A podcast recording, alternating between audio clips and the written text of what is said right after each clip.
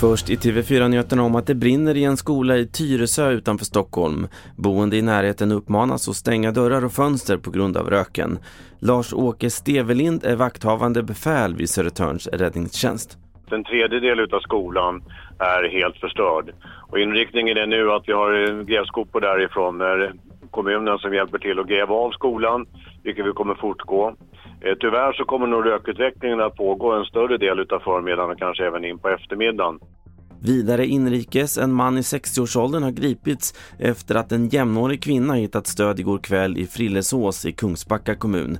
Enligt polisen var de bekanta med varandra och polisen utreder mord eftersom det inte går att utesluta brott.